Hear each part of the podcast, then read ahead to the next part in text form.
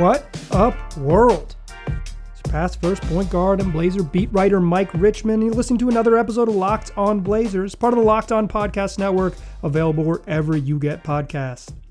This episode is brought to you by Locker Room. Download the app and join me this week, Thursday evening at 6 p.m., to get in on the action. Locker Room changing the way we talk sports. Got a really fun episode for you today. I'm going to play you my conversation with Matt Moore, the host of the co host, rather, of the Locked on Nuggets podcast and a senior NBA writer at the Action Network. Uh, we're going to get into all things Nuggets and Blazers, a, a wide ranging conversation about uh, defensive matchups, little uh, playbook wrinkles, uh, the whether this is can finally develop into a real rivalry like it deserves to be. It's it's a great conversation. Matt uh, provides a ton of insight. He's been covering the league uh, at, various outlets for a ton of time, and he's he's someone who watches uh, the Nuggets incredibly closely as well as, as the rest of the NBA. Uh, you may know him as HP at HP Basketball on Twitter if that name doesn't mean anything to you, but uh, he was he was really good. So that's what we're gonna do in today's show. Is I'm gonna play you that extended conversation that I had with Matt, and we will get into that in the second segment. But first, let's talk a little bit about Locker Room. I already mentioned it up top, but I want to tell you more about it now. It's the first social audio app specifically for sports fans. Uh, it's free to download. You can get it on iOS, you can get it on Android. Um, you'll be able to talk, once you're in there, you can talk with me, you can talk with other fans. Uh, there's some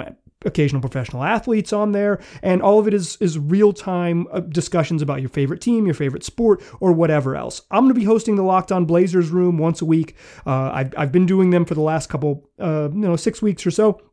So you can get in there and finally join in on the conversation that you listen to right here every day. It's great. I mean, it's live radio. Uh, it's got a chat function, so you can ask questions live in the chat, or you can even request to speak, come on stage, ask questions. We can have a little back and forth.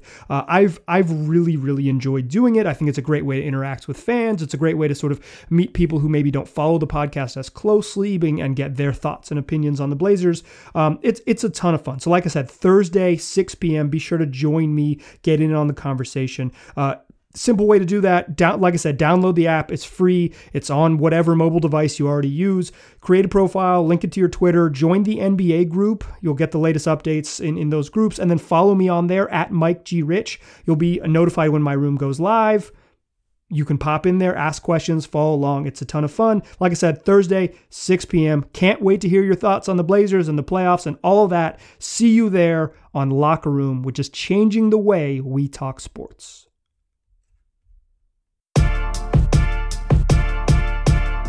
All right.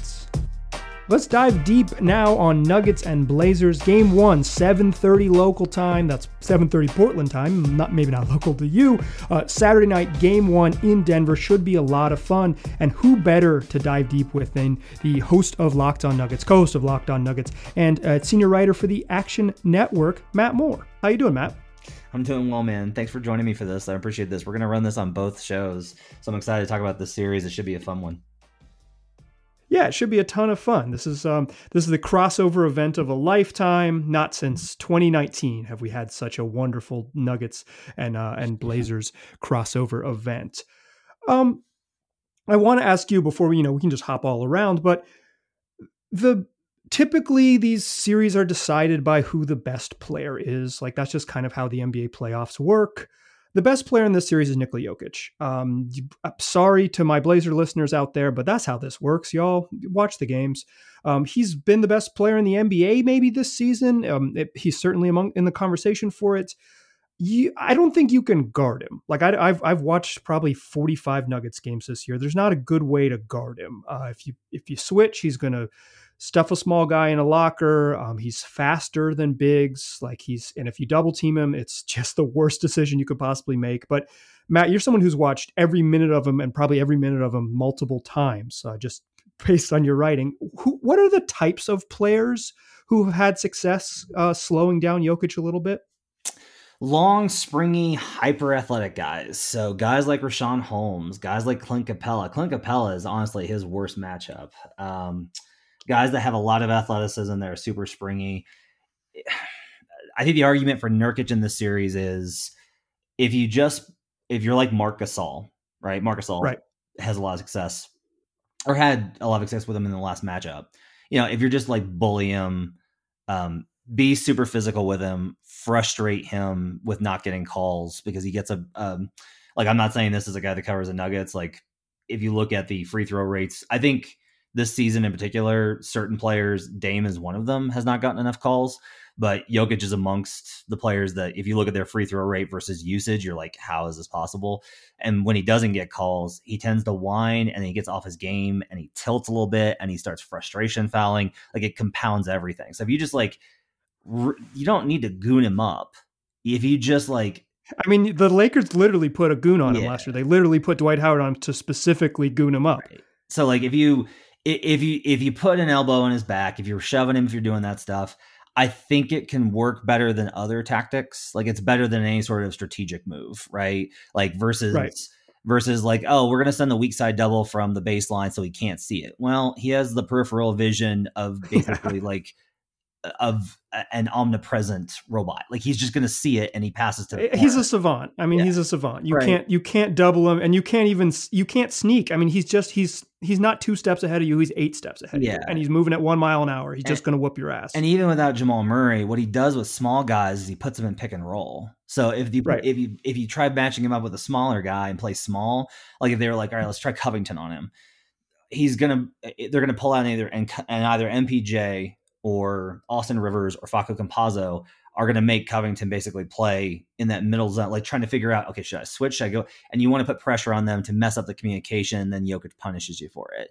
Jokic is going to get his. Um, I think the Blazers have enough. To, all you're really looking for is like you just don't want him to be averaging like a 40 point triple double every night, which I think he really is, might in this in this series. I think it's doable. I think, I think holding him under a 40 point triple double is good. I think Nurkic will win some of the games. Kanter does a right. fine job on him because you know if Kanter's guarding him in the post, that means Kanter's not in pick and roll, and that's good. So, right, um, those are the type of players that I, I, think like the long athletic guys have a lot of success. But if Nurkic were to really, really goon it up, um, that would probably be the best tactic to take with him.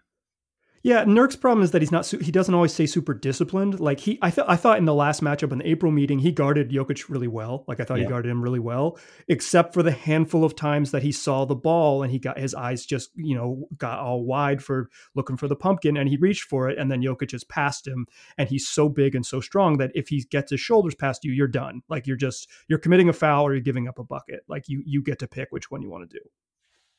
Yeah, I thought Nurkic did great in that last matchup, especially in the third quarter. And then a lot of this, though, mm-hmm. was like Rudy Gobert will play like great defense on him for four quarters, and then Jokic will just pop in 15 at the end. Yeah. And, like it's just, you know, he really is just that good. And he's so good from all over the floor and in so many different situations. But I mean, the, the Blazers' key for the series, quite honestly, you know, you mentioned like who's the, it's so often decided this might be an exception to that rule, and that I really think that the, the, the Blazers' best chance, and one reason why, spoiler alert, uh, I'm taking the Blazers in this series is hey. I think that their collective firepower is so much greater than Denver's. I think, right, you know, making it be like Jokic has to score 40 every night, he's not comfortable doing that, and that's tough for him.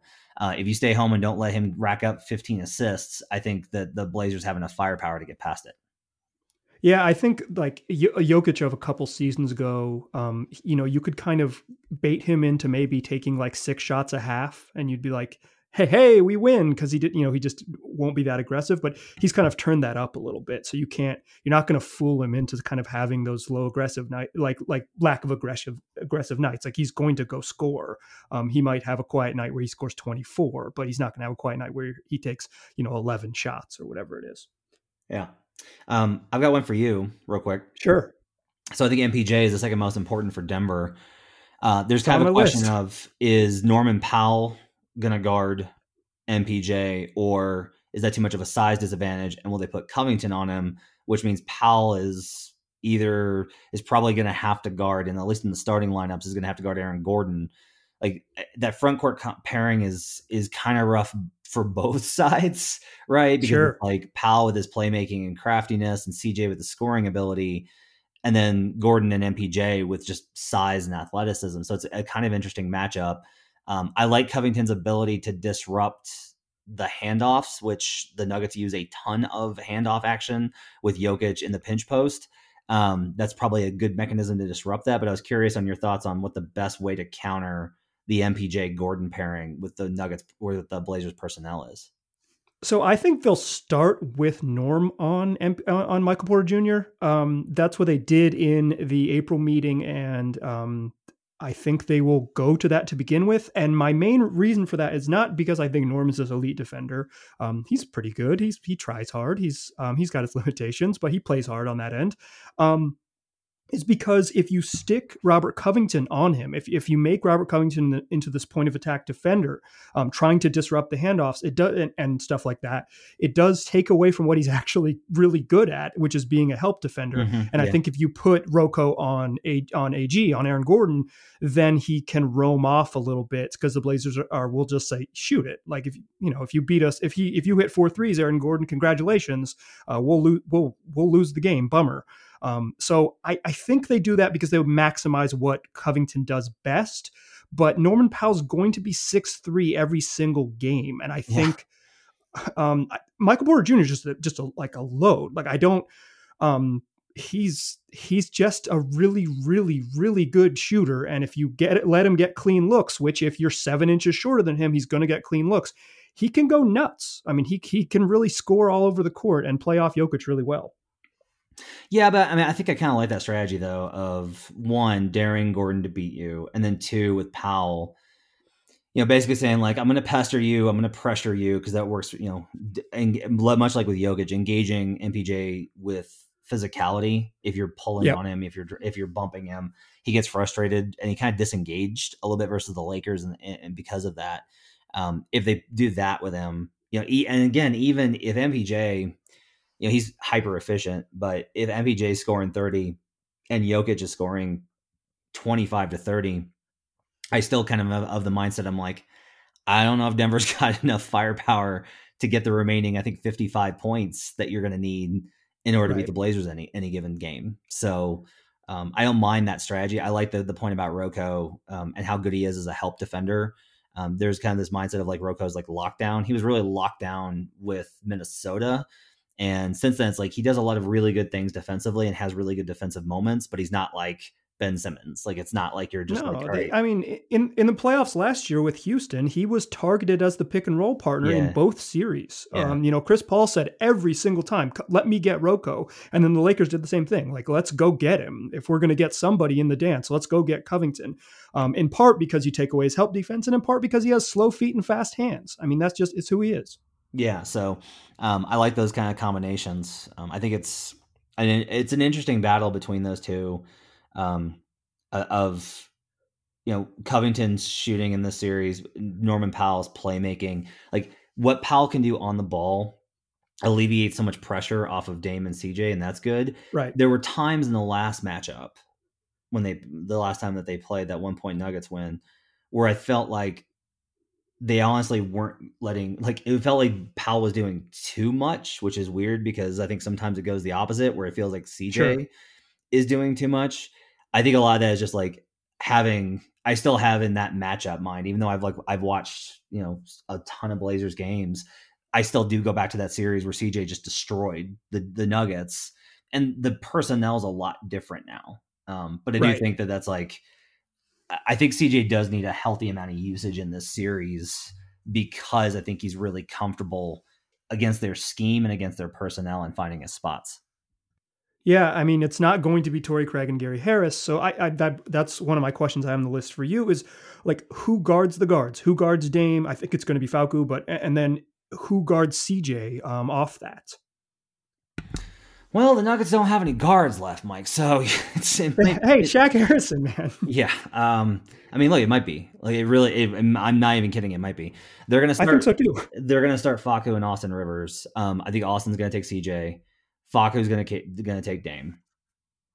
And the idea going like straight up is that Campazzo can bother Dame enough to just drag down the efficiency. And if Dame gets his he like Facu's extremely annoying, like to the point of being obnoxious. Like he's an obnoxious defender. Um, yeah, he, I mean, he just goes he goes way too hard. Like yeah, he, and, I always think about him. It's like he, he you know that he's always been this way yeah. because you this is a skill. Like playing as hard as he is is a skill as he does consistently is a skill. He's like, he's a nut. And, and he has to like if he at five nine, if he is not like this, he gets run over. Right. And it's it's been seen. Um a big key out of the box for me is it's been really weird watching Dame this season because it looked like he'd solved the trap for a while. They had pulled mm-hmm. the, the, the picks all the way out to like half court, and they had done like all, they and it really looked like he had figured out a lot of the mechanics of when teams trapped him. And then there was that bad part of the season where they really kind of fell apart, and the same problems kept bouncing up again. Now I, I know he was he was he wasn't healthy in that stretch. I'm Sure. Some of it is just explosiveness, his ability yeah. to get loose. Right. And I don't know, like he's looked better. So it's like, you know, right. Like maybe he's fine. Um, but then he, he like had that trouble again. Denver was was has always run this scheme because it's the best way, like putting two on ball, it's the best way to limit Jokic's um, liabilities. It turns Jokic from a, a, weakness defensively into a strength, putting him at the level mm-hmm. of the screen, mm-hmm. using his quickness with his hands to interrupt passes and bother guys and he's better at shuffling his feet on the perimeter and taking small steps rather than covering largest amount of space. So this helps right. him a lot. And he's less of a of a rimmed protector. Like his strength is is is you know steals, not blocks. Yeah. I guess is like a simple way to think of it. Right. And so that worked really well actually. And like even though Dame had some big games because it's Dame and he's amazing in that series, it was really CJ two years ago that was the problem. Like that was the difference. And then in Game Seven, it was CJ, Evan Turner, and Meyers Leonard. And so like what a game. Yeah. Um, and that was a all game sevens are nasty. That one was something else. Um, when you look at it now though, what's interesting is okay, Dame's like easiest counters to this are you either don't set a screen at all, and Dame is averaging four more isolations per game since they added norm. Like right. they're just running him one on one a lot more. And I love that counter. And the other thing is a very simple just reject the screen. Yeah, go away from the screen. Yeah. He's done that a bunch late in games where he'll even bring a guy up and then say, nope, just kidding, and go away from it all the time. And, and that's a really easy counter, I think, versus Facu. In that yep. Is really good if he knows where you're going. But if he doesn't and you get that first step on him, he's so small, there's nothing he can do. Like you are just by him even at dame size he or you are just by him and he can't obstruct you he can't bother you um, i think a lot of it for dame is just like there is this kind of idea of like oh you don't want to make dame mad like i would just say like he can't get like dame's very good i think about controlling his emotions and staying focused i think this season has been more of a challenge as it has for every sure. player because of how exhausted they are every night but that, that's a big part of this is just like Jokic can't get caught up in the foul game if a, an opponent tries to goon him up the exact same way. Dame can't get involved in like like being upset that Facu Campazzo is being an obnoxious pain in the ass because like don't like just focus on beating him and you're big enough to beat him and that's that's yeah, Fa- Facu being annoying has led to you know f- five championships in Europe. Like right. it, it, this, it's what he does. It's what he does. Um, and, the legend of Facu is that he gets better in the playoffs. And if there's a if he can play harder or do more of what he does at a higher level, like I I cannot wait to see it because he is um, he's a delight at five nine. As someone who's five seven, um, the, delight to see someone at five nine play the way he does. Do you think we'll see Aaron Gordon guard either of the guards? You know, I wonder about that. I don't I don't think so. I don't think so. I think in large part because they've had a lot of success with what they've done, which is the scheme is so much that it, like an easy way to counter the Nuggets is all right, if they're going to bring two on ball, you put one guy in in the corner and then you bring a pick and roll action to one side of the floor and you've got three guys, but now they've got two guys on the weak side that have to cover all the distance in case you get to the rim on pick and roll situations for help and then get back to the edge. And that was a yeah. real problem for them before the Gordon trade. But Gordon and MPJ combined have gotten a lot better because they're just taller and more athletic, right, just big and faster and longer. Like they just can cover more ground. And I think like not letting Robert Covington hit six threes, like not letting, you know, Carmelo Anthony, honestly, like Melo's going to get his share of of Melo shots, but not letting Melo really have a monster game, I think is going to be a concern. Is look, Dame's going to hurt him, and CJ is going to hurt him, and Norm's probably going to do a little bit, and Nurkic is going to get a little bit, and so now it's like how many you know how many holes in the ship can you really stand? And so I think that they're reluctant to take Gordon, especially because they're going to need Gordon as that help defender to contest at the rim and then be able to recover like they need him in that capacity, much the way that the I think the Blazers need Rocco as a help defender. Right. Um, Rocco's better in that role. Gordon might be better on ball, but you risk, I think, with Gordon on Dame, him getting in foul trouble. And then that's when I think it gets really rough given their front court rotation. Um, sure. And so I, I don't expect it. I will say this: like, if it happened in the series, I wouldn't shock me. But if that's happening, I'm betting the Nuggets are down in the series.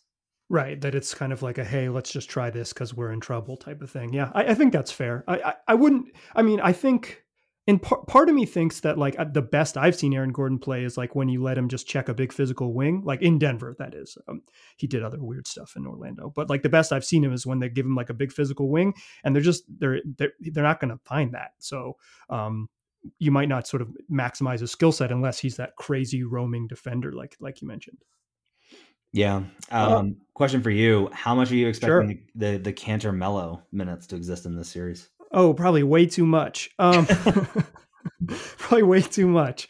Um, you know, Terry Stotts has locked into what appears to be his playoff rotation for 10 or 12 games. Like we we you know what it's going to be.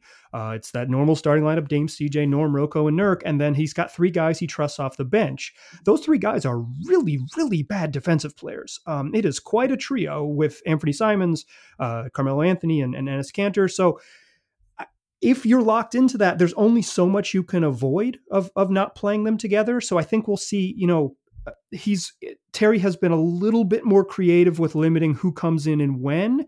But um, I, I, think we still see six minutes or so a night, um, and and maybe a little bit more. Uh, it kind of depends on how much Jokic plays, because I think that Terry would would not be afraid to go to it if you see chunks of JaMychal Green and and and Paul Millsap together. That pairing, which has been awesome for the Nuggets. But if that pairing's in there, I think he'll go and say, "Cool, let's play our weird front court too," and hope that um, you know hope that this bench group doesn't beat us up so much. I mean, the offense has just been so insane, right? Like last 15 games, Melo, Kanter, and Simons are 113.5 uh, in yeah. They're, I mean, they've just but 134.8 offense. Like that's yeah. hotter than the sun. Um, like I've lost a lot of money on Blazers games over the last 15 because I was betting them against them in the second quarter every single night. And well, they were the worst second quarter team in the NBA for a long stretch. They were, and then they turned it around when they got hot, and all of a sudden that evaporated. So, I mean, look, if, if their offense, it, it, that's like a good strategy, I think, for them. Honestly, is just like, look, yeah, we're we're going to give up points for the bench, but we're going to score so much that's not going to hurt us until the starters get back in. Like it's such a yeah, small I mean, rotation in the playoffs that that should be fine. Yeah, I mean Simon's developing into. I mean, I think he was 99th percentile as a catch and shoot shooter. I mean, he's not a point guard. He's not that. He's not a playmaker. But if you put him as a spot up guy on the wing, and then you have as and he's on the weak side, and you're running action with either Melo or Kanter in the in pick and rolls, like that's that is tough for second units. Uh, that's um, you know a 45 percent three point shooter, one of the best offensive rebounders, and um, sort of low post bullies and um, if you get good Melo nights, and there have been more good Melo nights than bad Melo nights recently, uh, you're that's that's a that's a group that it's at least their strengths are really strong. And this is like another reason why I like Blazers in this series is they have so many more random guys that you can call it that we're going to wind up calling like game two the X game. Like Oh, that was the Melo game. Oh, that one was the Simons game when he hit five threes. Oh, that one was a Kanter game where he had that huge third quarter run where they like outscored the Nuggets bench by 10. Like eh, they have so many more guys like that than I feel like Denver has where yeah, I think like JaMychal Green might have a game and like you know Will Barton's probably going to be back sometime in, in, eh, at least by the middle of the series and if that happens right. then like I could see like the Will Barton game happening.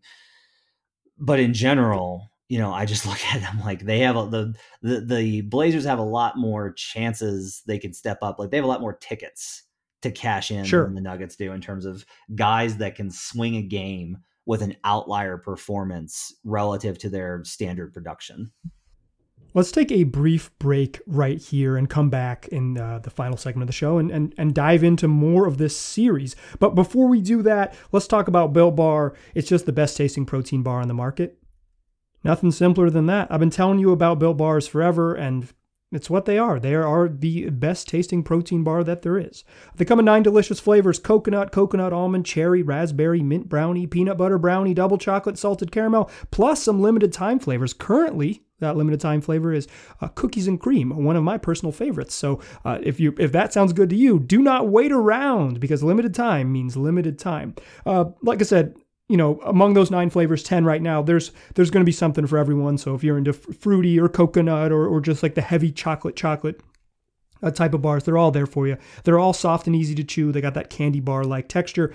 But if you're if if you're kind of like figuring out what you like or maybe not sure what you like, you can just order a mix box. You'll get two of each of the nine flavors, or you can get a custom mix box if you know what you like or you know what you won't like and you want to try the ones that you probably will uh, love. Then you can uh, customize with you know uh, two of each or excuse me three of each is that's how the math works uh, and, and make your own custom box. Uh, that's that's the good way to kind of get get you know your first sample or if you know what you like to get, a nice little variety. And what you're going to get with that variety is uh, protein bars that are delicious and pack a punch. Each of them have at least 17 grams of protein and only about 5 grams of net carbs. Most of them have only 4 grams of net carbs. Listen, they're good and good for you, so go get yourself some. Go to builtbar.com, use the promo code LOCKED15. You'll get 15% off your first order. That's promo code LOCKED15 for 15% off at builtbar.com.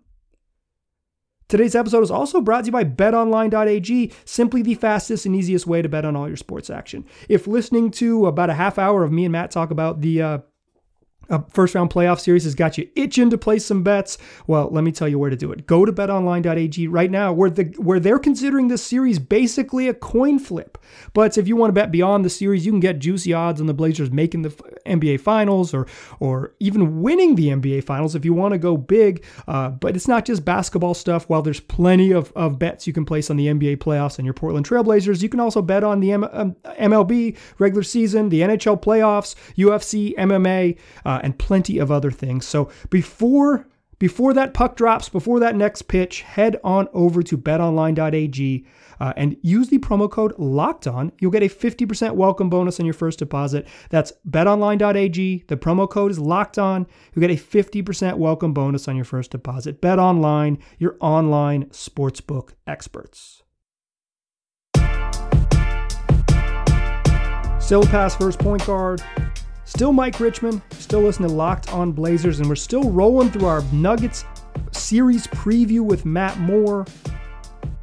To close the second segment, we were talking about uh, the Nuggets' sort of relative lack of firepower compared to what the Blazers have on the other side in terms of guys who can go off on any given night. So I want to ask you about that perceived lack of firepower within Denver's roster. If, if you assume that Michael Porter Jr. kind of steps into the Jamal Murray playoff role, he's not the same creator, he's not the same player, et cetera, et cetera. He doesn't have the same chemistry with Jokic and those handoff screen, rescreen craziness. But who's the third guy? Like who is with their current, you know, with their current health, like who is who is the third guy for Denver right now who you, who can go score? I mean, it's Aaron Gordon, and that's like a yee from everyone, right? I mean, I will say this: like Gordon has the capacity to get downhill in transition. I think that's a big part. Absolutely. Like he can do that.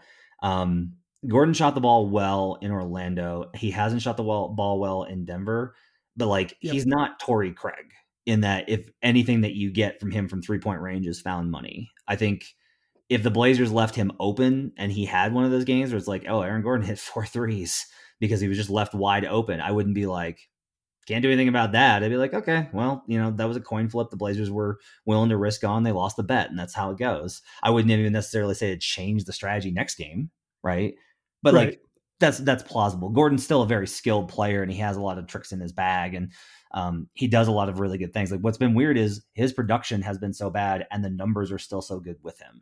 Like, yeah, it is they, very I mean, clear that he does good things for them even if it that doesn't translate into like he gets buckets or he's a rebound monster or like whatever it's just like he's just a player that knows what he's doing and is athletic and helps them yeah and he seems to have bought in really quickly to like what the plan is um, yeah. he doesn't i the thing i didn't like about him in orlando and some of this was just skills just like he tried to do everything i'm mm-hmm. going to run pick and rolls i'm going to shoot pull up threes i'm going to shoot pull up middies i'm going to post i'm going to like just like pick find something that you're really good at and go do it aaron and and i feel like in denver he's like okay i cut a little bit off the ball i do this my concern with him is not the shooting it's the volume of shooting is mm. he willing to take eight threes a game like yeah. is you know is he willing to be a guy who puts them up and i don't know that i've Go ahead. I think I think he gets nervous at that with this system. I think Yeah. he gets nervous at that with this team. I think he, he feels like if he's getting up a ton of shots, he's like, "What am I doing? I've got yoga." Because he he was the the knock on him was that he was going to want his touches and want his buckets and do all these things, and he tried so hard to fit in when he got here. Like Mhm. he was like he was averaging like five shots a game in the early going when they was with Murray and they were just killing teams and he was totally happy. He was like, I don't care. Like we're I've never played basketball like this before. It's amazing. And Yeah. it's just the shame that like he finally gets to a spot where he doesn't have to do any of that and he's willing to take that step back, which a lot of guys with a payday looming would not. And Sure. the reward is that Jamal Murray goes down. Now he has to step back up and, and he has to give them more offensively. Yeah. Um, PJ Dozier, I don't know if he's even going to play in this series. Like it's it's Yeah, he's likely- circled on here because he's he can guard Dame. He's he's the best option to guard Damian Lillard, I think. Well, and the other thing with him is so PJ is a hot or cold shooter, where Sure. You look at him on the season and you're like, okay, can't score. But there are nights when he will go like six of eight from the field, two of three from three, and it's like those are huge buckets that he gets. A lot of it is, you know, the uh, the Blazers. I'm assuming are going to play a lot of a lot of drop. I think in containing Jokic, playing a little higher to contain him, but letting the Yep. guards do what they want. Campazzo is terrible off the bounce. Like it is a real liability. The fact that he can't take a, a mid range jumper if they just go under the screen and leave him open. And so Dozier has a lot more confidence and the ability to kind of attack and just use his athleticism to get to the rim and score. yeah, his frame Barton- just to get to get to the rim. Yeah, and then Barton is the same kind of deal. So both of those guys being out, like everyone's just like, oh, they don't have Jamal Murray, and I'm like, no, no, no, no, no. They started the season with Jamal Murray, Gary Harris, Will Barton, and PJ Dozier, and they are down to Facu Campazzo and Austin Rivers. like, I mean, they are like they are missing so many guys. I mean, and it, this has been a going conversation in Denver. Is they wound up with a one playoff matchup where they are going to miss Gary Harris. Like Yep. that trade was a no brainer for them, and they're very happy, and the results have been awesome. Yeah, but they got better. but they absolutely are going to miss Gary Harris in this series, and are going to going to really be like, man, it would be great to have Harris because they just don't have any guards.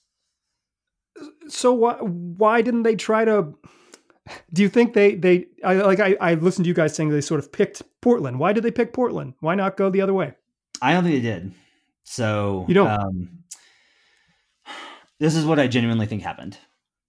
Um, I, I will actually actively tell you, I believe that they, they did not pick Portland and were unhappy that this matchup worked out the way. it Sure. did.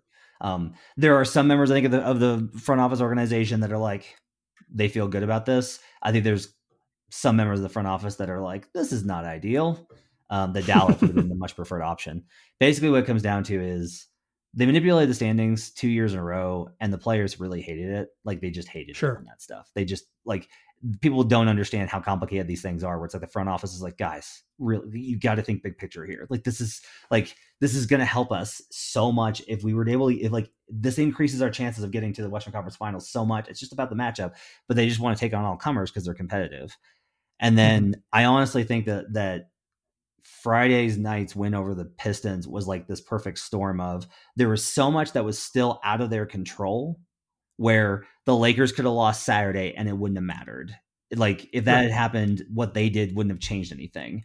Or um if or they could have won, they could have tried harder, maybe beat the Blazers and or did something different. Like all, there were all these permutations, right? On Friday. And it was so far out that they were just like, you know what, we can't control all this. Let's just go play. And Jokic wanted to play all 72, and MPJ didn't want to sit back to back games. And Monte Morris is from Flint, Michigan. And so they played those guys, sat other Right. dudes, destroyed a Pistons team that was like actively like, please beat us. We do not want to Yeah. win. We are playing literally no one. Like we're everyone that we can get. Hamidou Diallo, he's out, right? Like that's the guy that we think can help that might hurt us too much in terms of winning. And so they beat they won that game. And once that happened, that's when everything locked into place because the the Clippers were like, no, no, no, no. Like we're gonna get out of the out of the Lakers' way entirely. We're gonna get into the fourth Right. spot and let everybody else deal with the Lakers on the other side of the bracket. And when they opened up that possibility, um, that's what led to this matchup. I don't think that the Nuggets were ducking Portland. I don't think the Nuggets were afraid of Portland. I don't think the Nuggets should be afraid of Portland. No, I, I, think the Blazers. I think I think they know how good this team is. I think that you know there there was kind of this idea of like there's a there's two national narratives about the Blazers right now, and one is like they're like the hottest team in the Western Conference. You better watch out, Damian Lillard. And then the other is like this team has been trash all year defensively. They got hot for a little while, but this has been a mess of a year. I don't trust them. And I think that right. they're probably somewhere in the middle and they're catching Denver, I think, at the right time. So it's like, I think Denver is uh, not excited for this matchup, but I don't think that, I think they're like, it was going to be hard either way. I guess we'll just see what happens. yeah, exactly. Exactly. That's, that's interesting. Um, I, yeah, I, I, I, from their perspective, I'm not sure if like I think Dallas is a little bit better of a matchup, but I, I just because of the guards and and the lack of um and the maybe having to like play Shaq Harrison a bunch to to handle that or something. But like uh I don't I, don't think that it's like way way worse. And I think these teams are pretty much I think they're relatively even. Um like you said, I think the Blazers probably have more sort of like um random go off role players, but I think I mean that's the the Nuggets have enough firepower to win this series. I'm not. I'm. I'm I believe that firmly. Yeah, I think so too. Like, I don't think that they should be. I'm picking the Blazers, but I don't think that they should be. I don't. I would be shocked if it was like four one. You know, especially given yeah. the fact that I've never experienced a Nuggets series in the first two rounds that didn't go seven games. Um, so prepare yourself for some twists and turns along the way. Um, exactly. I just think that you know Denver's path to winning relies on a lot of things that the Blazers know are coming.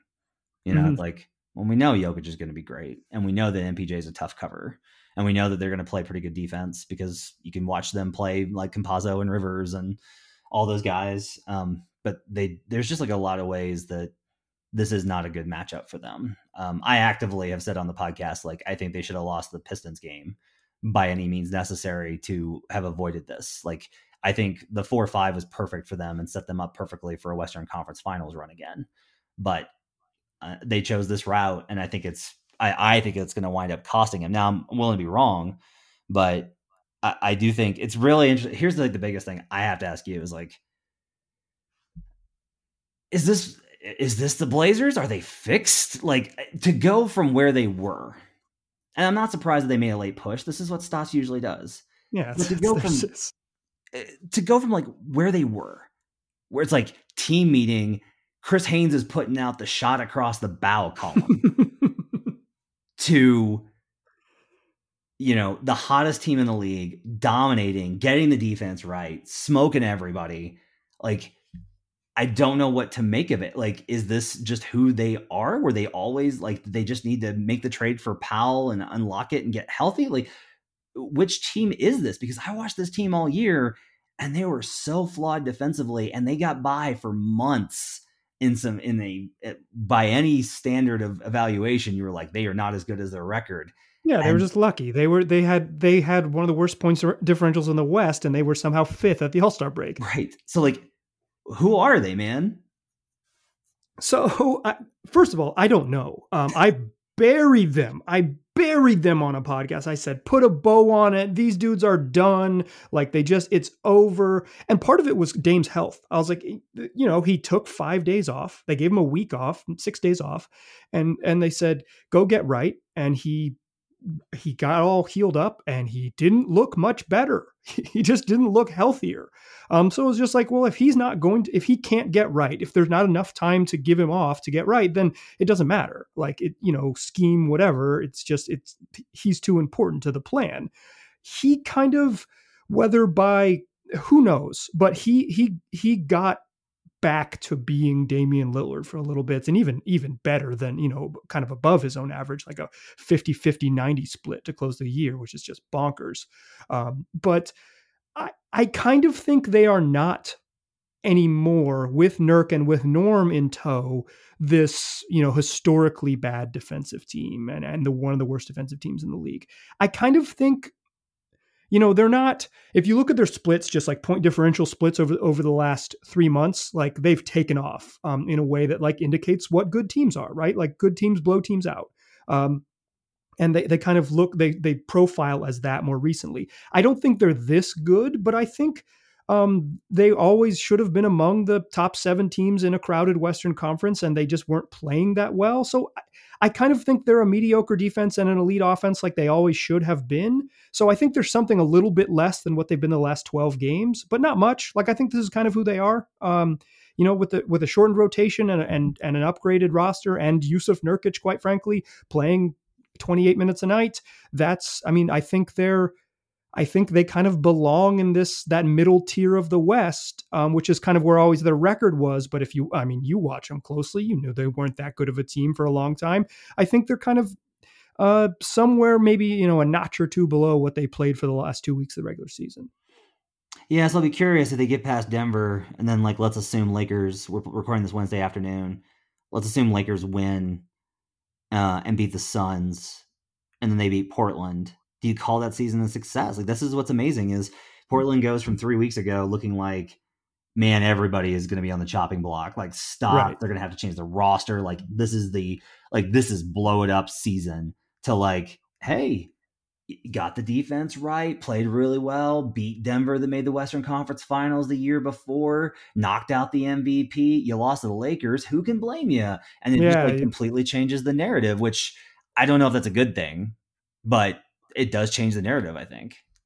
Uh, for me, like as a outside observer, yeah, it's a successful season. Most teams in the league lose, um, but I think from their perspective, no. Like I, I think if the like so let's assume this that plays out that way and the Blazers get handled by a really good Lakers team in round two, I think they still like I think the coaching staff still is is done and they consider other changes. Um, one of the things working against them is that CJ McCollum is nearly impossible to trade for um, something that would help them. So, um, unless you know uh, Philly really wants to give away Tobias Harris, and I don't even understand that necessarily, but uh, like I think, I think barring something really special in that in this scenario in round two that no the the the the sort of shot across the bow that Haynes sent, um, and who knows who uh, helped inform that one. Um, which you know, which yeah, member of the mystery. Back- yeah, it's... which member of the backcourt possibly could have um, could have been it? Was it Anfernee Simons? We will never know. Um, hard to say, but like I think the change in the coaching staff happens kind of regardless of that, um, because the first I, I think you know the last five years and the first forty games will loom larger than you know a classic late season stats last 10 games where they just where they just do it they just do it every damn year. Yeah that makes sense. Um you know for denver i think the other reason i think let me look the the biggest reason to kind of believe that they're going to figure out the series is just they've been so damn resilient. Like yeah. down 3-1 twice. They were down you know two they were down 2-1 to the Spurs in their first ever playoff series with a bunch of inexperienced guys came back and won that series. They were down 2-1 to the Blazers after that game 3 which was just an unbelievable exhausting like yep. soul crushing loss. They come back and they win game 4 Portland outlast them in 7 but they learned a lot in that series. Last year's performance, like this team has had injuries pretty much the entire way both seasons, um, outside of of Jokic. Um, knock on wood for for their sake. Um, all of these things, and they've just managed to always kind of find a way, unless they run up against the Lakers. Like they're just tough as nails. Um, but for them, I do think like they were one of the final four. All those teams have struggled. They're sure. exhausted. They've had a they've had the same brutal season everybody else has. They've had so many injuries. They're so beat up right now. You know, and they lost Murray. And and they are maintaining this everybody's counted us out. We're going to show you because that's what professional athletes and coaches do. But I do think like at the end of the day like this is kind of a gravy series for Denver where it's like if they win, you know, hey, look, we can still beat Portland without Jamal Murray. And if they lose, it's like we didn't have Jamal Murray. like we didn't exactly, have a second exactly. best player, a max contract guy that scored 50 twice in the series last year. So um, very different situations, I think, for both teams. And it, it makes for a fascinating series in which you're I think we both agree this can go either way. I think we both lean towards like there's certain matchup advantages on both sides, but that Portland maybe has more, but that it's um, going to be really interesting. Mike, I'll tell you, you want to know the, the number one thing I want out of the series, though? Tell me. I want these guys to admit it's fucking rivalry. Just I like, was going to close with that question. It, this is a rivalry. Let's let's say it. The fan bases don't like each other. Let's have the rest of these dudes admit it. just one time. Like it drives me crazy that they're always like, I don't think it's a rivalry. And I'm like, they knocked you out of the playoffs two years ago in a game seven and were like flipping you off on the way out the door. Like it's like you've played them all these times. You beat them down the last two seasons because of uh, you know because of, of where they've been at and you've been at. You know now you're down on hard times. They're about to come in and maybe knock you out of the playoffs after going to the Western Conference Finals. Like like this has got to be a rivalry. You play in the same division. This is the second playoff series. We need this to be a rivalry. We need the player to admit it. Um, it's going to get feisty. If it's not, then I know that Facu Campazzo will make it so, and Yusuf Nurkic will make it so. It's we're. I hope by the end of the series that both teams are able to admit that it's a rivalry, as long as nobody gets hurt. Yeah, I mean, it's like um, you know, Dame has denied it, and when and when Jokic and I think both those guys are just kind of like that. But when Jokic is asked, he's like, "No, you know," and I really like Nurk. That's why one of my good friends. It's like, no, come on, come Yeah. on. It's Like let's let's have it happen. I mean, nobody in Denver is really mad. It's it's funny that nobody in Denver is really mad about it. Like they just kind of like, oh, okay, it's okay. I think that there's like a whole that came in the beginning, so there's a whole lot of like maybe this was Malone's fault because Nurkic is really is really talented and like all this stuff. And I the entire way have been like, guys, like Nurkic pouted his way out of town, and then wished you a nice summer. Like Happy summer. He said it in, on the mic in the, the arena. It was mic. mic'd up for the whole arena. like how does this and you know for whatever reason like this is just how the nba is the guys are just like ah nah i mean I, i'll just tell you i I, I do think though that there are different personalities on this team that are gonna that will take it more personal especially if if it gets physical which i expect it to i just hope that i hope this thing stays within within bounds because um, I don't think there's that like there's no Marcus Morris's on this team. There's no Right. I, I was gonna make a Morris twins joke. You beat Yeah. me to it. yeah so like there's there's none of that here but i do think we're gonna like it's a playoff series this is how it goes i, I do think we're gonna have uh, a number of uh kerfuffles and uh brouhahas as the series goes along Yeah, I mean, CJ McCollum yelling, "You can't effing guard me" in a game seven. If that doesn't do it, will anything? Will anything? Um, this has been the weird thing so- with denver though is like is like their entire approach is just like instead of like getting mad they're just like okay i guess we're gonna go beat you like Yeah. this is Marcus Morris was running his mouth at Paul Millsap last year, and that was like what kickstarted the Denver comeback. Yeah, Was street ball Paul got up in his face. yeah, it was like was like Paul Millsap got mad at him and got up in his face, and then they just outplayed him. Like they don't, you know, Mhm. they don't. They that, that's how they respond. I don't know. It's a weird thing about the this Denver team. Um, I expect Portland to be its usual uh, exuberative self. Um, one thing I can guarantee you is the the the officials in this series better get earplugs because boy, are they going to hear it from Jokic and Dame throughout the entire. Yeah, two of the whiniest stars in the league. Take Mhm. that, Luka Doncic you're, and LeBron. You're stepping down the ladder. These are two of the two of the all time great complainers. It's true. It's uh listen, we've the West the West really dominates in the complaint. I mean, with all due respect to the people who play for the Brooklyn Nets, I, I know you guys love to complain, but I mean CP and Dame and Luka and LeBron and and and Nikola Jokic, like that's that's a squad that will whine. Yeah, that is a that is the a that is the monstars of whining in the NBA. Well, uh, Matt, thanks so much for uh, you know both joining me and having me on uh, having me on your podcast simultaneously. It's been a ton of fun. Um, you know, this it won't be a rivalry in the podcast space. I'll still uh, I'll still check you guys out and, and appreciate your work over there. Um, make sure it, my listeners read Matt Matt's work at uh, the Action Network. He's listen. You, you will get good betting advice, and then you'll just be smarter about basketball for your troubles. Thanks, man. I really appreciate it. Tell your friends about this podcast. Tell them they can get it wherever they already listen to podcasts. Just search Locked On Blazers. You'll find us right there waiting for you. Got more Nuggets uh, content coming this week, storylines to watch, and hopefully another interview that hope that you all very much enjoy. Uh, still trying to nail that one down, so no teasers yet, but uh, still a couple great shows ahead of the Blazers game one in Denver on Saturday night. Great time to jump on board. Great time to tell your friends to do the same. Appreciate you listening.